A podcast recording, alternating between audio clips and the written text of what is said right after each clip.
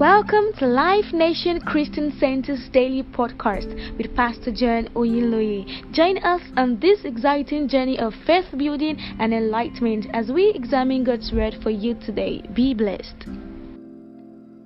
You're welcome to today's podcast. We are going to continue our series on the character of God. In 1 John chapter 4 verse 8, the Bible says that God is love. In 1 Corinthians chapter 13 verse 4, the Bible begins to give us the attributes of love. So the attributes of love in 1 Corinthians 13 verse 4 are the attributes of God. The first attribute of love in 1 Corinthians 13 verse 4 is that love is patient. So if love is patient, it means God is patient. And a picture of God outside patience is another picture. God is not touchy. God is not impatient. God is patient. And God is patient. We need to really say this because there have been a lot of false teachings in the body of Christ. Some people try to say when the Holy Spirit is moving in a meeting and maybe your phone rings, the Holy Spirit gets angry and he leaves. And some ministers say, can you see the Holy Spirit has left because you behaved in a very funny way? Or some people are praying, in their room, and as they are praying and God is talking to them, and mistakenly they fart. And when they fart, they're like, oh God, I'm sorry, please don't be angry that I farted. No, God is not that way. Some people also paint the false picture that you see whenever you sin as a believer, you become an unbeliever. That whenever you sin, that the Holy Spirit leaves you. That is not true. Even David, when he sinned, he said, cast me not away from... Now, in the Old Testament, it says, cast me not away from your presence. In other words, he was still in the presence. God is a teacher. The Bible says the Holy Spirit was sent to us as a teacher to guide us into all truth. Any teacher that leaves a student when the student, gets a poor grade, or when the student is not able to meet up, is not a good teacher. As a teacher, God is patient with us until we learn. He's not touchy. In Matthew chapter 18, verse 22, the Bible reads, Jesus said unto him, I say not unto 7 times, but unto 70 times 7 times. What's happening here? Peter met Jesus and said, my brother's kept and offended me.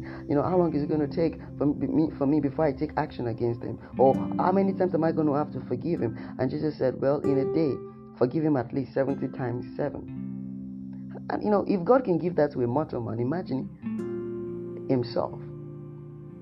God is slow to anger. Psalms chapter 103 verse 8, the Bible says the Lord is merciful, gracious, and slow to anger. He is plenteous in mercy. God is not quick to anger. He's not quick to judge people. And that was in the Old Testament. In the Old Testament, God was slow to anger. But in the New Testament, the Bible records that the anger of God has been taken away forever through the sacrifice of Jesus. Isaiah chapter 53 verse 10 and 11, the Bible says that God bruised Jesus Christ for our sins. He punished Jesus Christ for our sins. Verse 11, it says that when God saw the travail of Jesus Christ, his anger was satisfied. His anger was satisfied. God is no more angry with the world. In fact, he made a covenant that he was no longer going to punish us for our sins. Isaiah chapter 54 verse 9, from the New Living Translation, it says, just as I swore in the time of Noah that I would never let a flood cover the earth again and destroy its life, so now I swear that I will never again pour out my anger on you.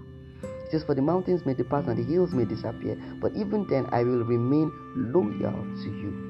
God said he's never going to pour out his anger on us anymore. Why? Because he exhausted his anger on Jesus Christ. Why are people condemned? The Bible says, he that believeth on the Son is not condemned. He that believeth not is not condemned. Even concerning those that go to hell, it's not God that is punishing them for their sins, as it were. Because they actually rejected the offer of God's salvation and then they land in hell. Alright, but God is not right now, he's not the one punishing even the sinners for their sins. It is the devil measuring punishment against them. God is not mad at you. He's not the one punishing you. The Bible says in 2 Corinthians chapter 5 verse 19 that for God was in Christ Jesus, reconciling the world to himself, no longer counting people's sin against them. This is the wonderful message he is giving us to tell others. God is saying, come into fellowship.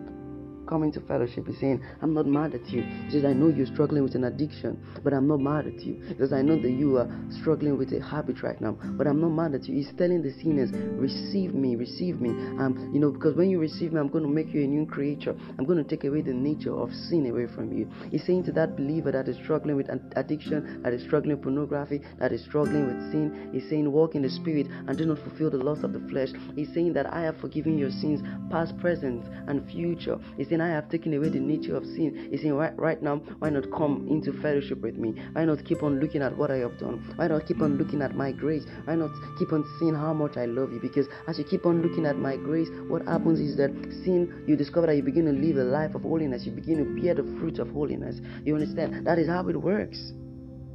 We keep on looking on Jesus. The Bible says sin will have no dominion over you because you're not under the law, but you are under grace. I have a good news for you. God is a patient God. He's not mad at you. He's not mad at you. Even the sinners, he is patient towards sinners and he's patient towards unbelievers. He's rather saying, why not come into my fellowship? He's not giving up on you right now and he's never going to give up on you. So today I want you to be persuaded in the character of God, that God is patient. I'm going to stop here today because of time and we're going to continue tomorrow on the same episode. I will see you.